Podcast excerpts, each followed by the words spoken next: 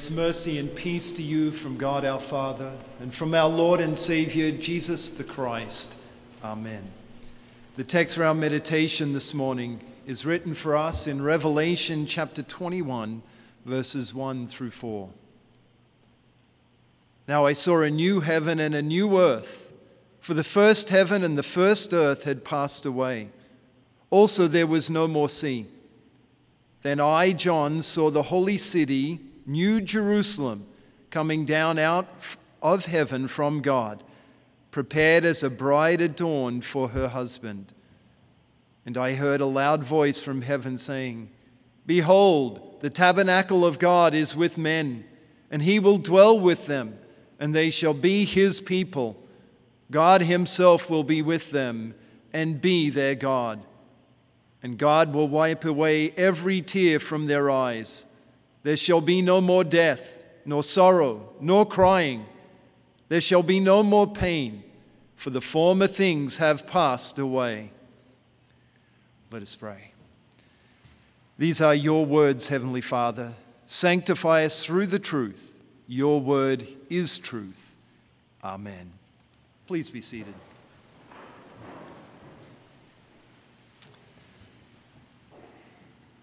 In Christ Jesus, dear fellow redeemed. A man who became a friend of mine in the first year Greek class used to walk out of every test saying, This too will pass. I could normally tell how well he had done on the test with whether he was grumbling it or just saying it. I had the privilege of going through seminary with him after every test, this too will pass. That seemed like a strange saying to me at the time because I'd never heard it before. But my friend actually had the right attitude. His eyes were fixed on the time when his test would be over, when he would be graduated from college and, and then from seminary, when he had crossed the finish line this too will pass. Maybe you have that same feeling towards our COVID pandemic. Sick of all the restrictions and regulations, separating yourself from people that you care about and love. This too shall pass. Is that just wishful thinking? Is that some finish line we've created in our mind so that we can keep pushing th- towards it? The words of our text would say that that thought is a truth. This too shall pass. Notice the last words of our text. The former things have passed away. What are those former things that the voice from heaven declared? Wipe every tear from their eyes. There shall be no more death, nor sorrow, nor crying. There shall be no more pain. What are those things the result of? They're all the result of sin. Because sin is in the world we live in and in us, our world is full of many unpleasant things. Our lives are full of many unpleasant things pandemics and illness, betrayal, emotional and physical pain, death itself. These things, as unpleasant as they are, are the direct consequence of sin. And our lives are full of them. At times, those consequences of sin can be so great, so intense in our life, that we just want our life to be over. If you are feeling that way, If you feel that way in the future, then this section from the book of Revelation is a great section for you to read because it assures you that this too shall pass. What is being pictured here in John's vision is the finish line. John says, I saw a new heaven and a new earth because the old ones had passed away. The Bible is clear that this world, that creation itself, is going to be purified with fire. What impurity is going to be taken out? Sin.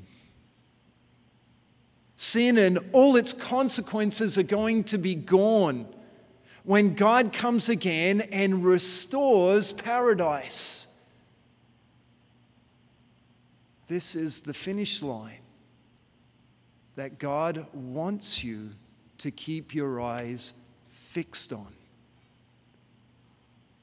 The day is coming when God will restore paradise once again, when He will judge the world with fire and purify it for Himself once again. We're also told that there's a new Jerusalem, or that John saw a new Jerusalem. Now, we want to be careful how we understand this because the book of Revelation is full of figurative language. He says that it's a new Jerusalem, like a new city, and yet it's adorned like a bride. I doubt any husband is going to say to his wife on their wedding day, Boy, you look like a beautiful city. This is fantastic language which has much symbolism wrapped up in it. Jerusalem was the place where God interacted with his people, where the temple was, where the tabernacle and the Ark of the Covenant, you might say, came to their final rest. It was symbolic of the relationship that God established with the people of Israel and with all mankind. In Jerusalem, the sacrifices were offered year after year. Now, the New Jerusalem is representative of that relationship between God and his people, the church.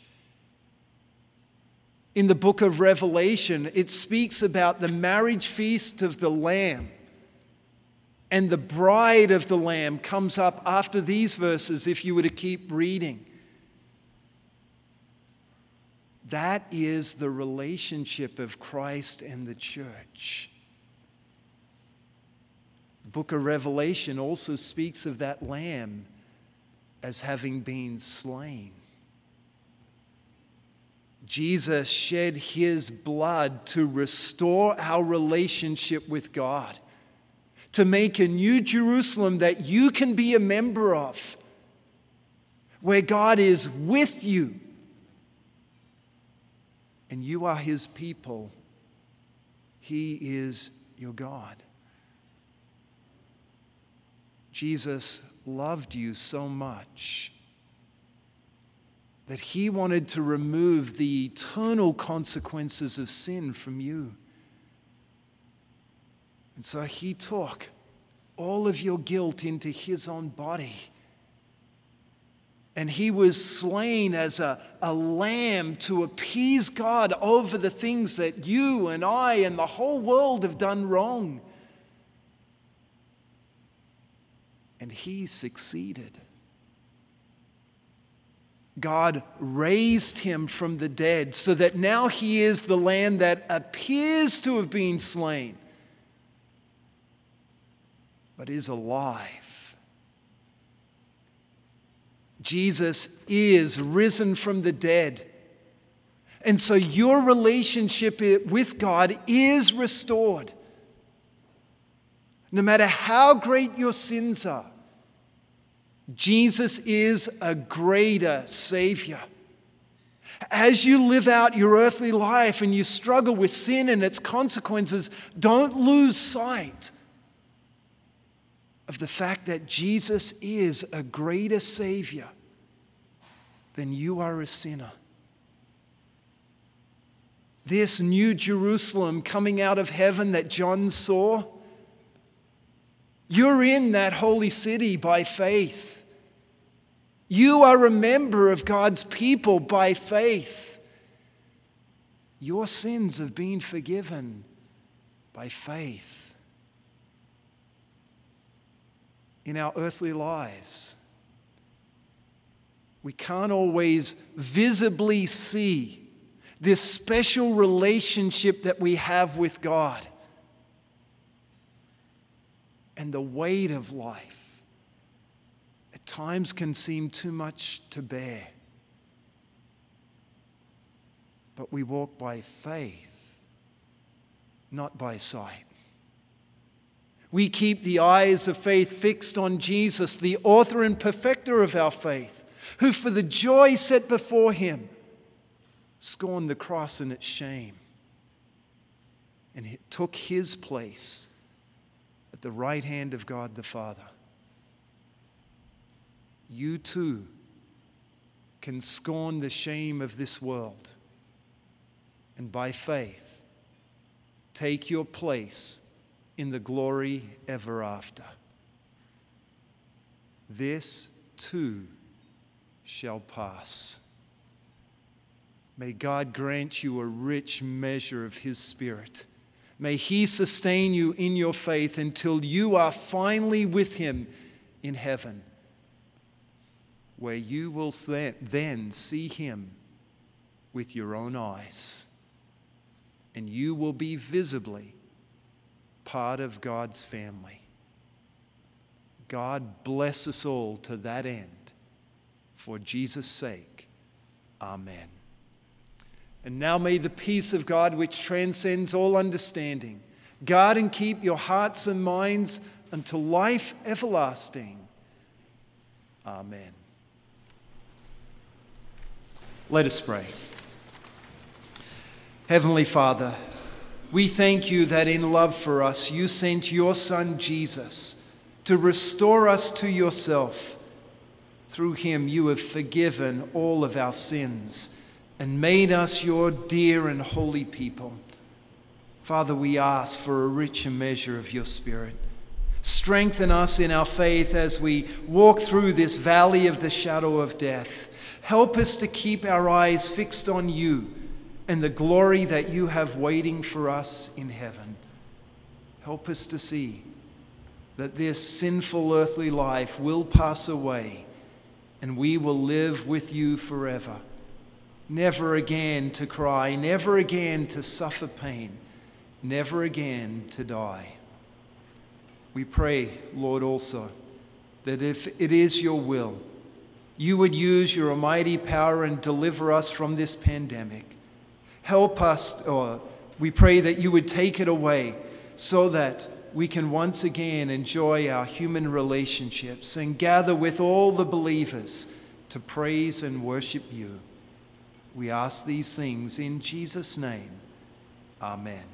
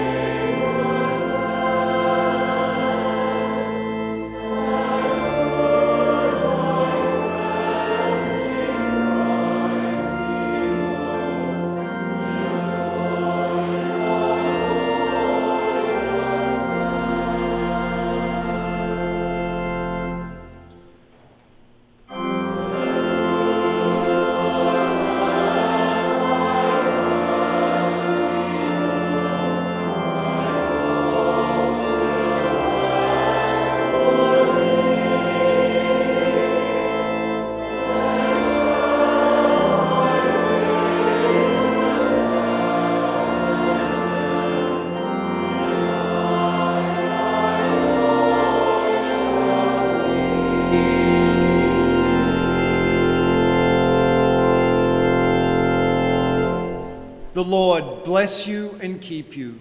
The Lord make his face shine upon you and be gracious unto you.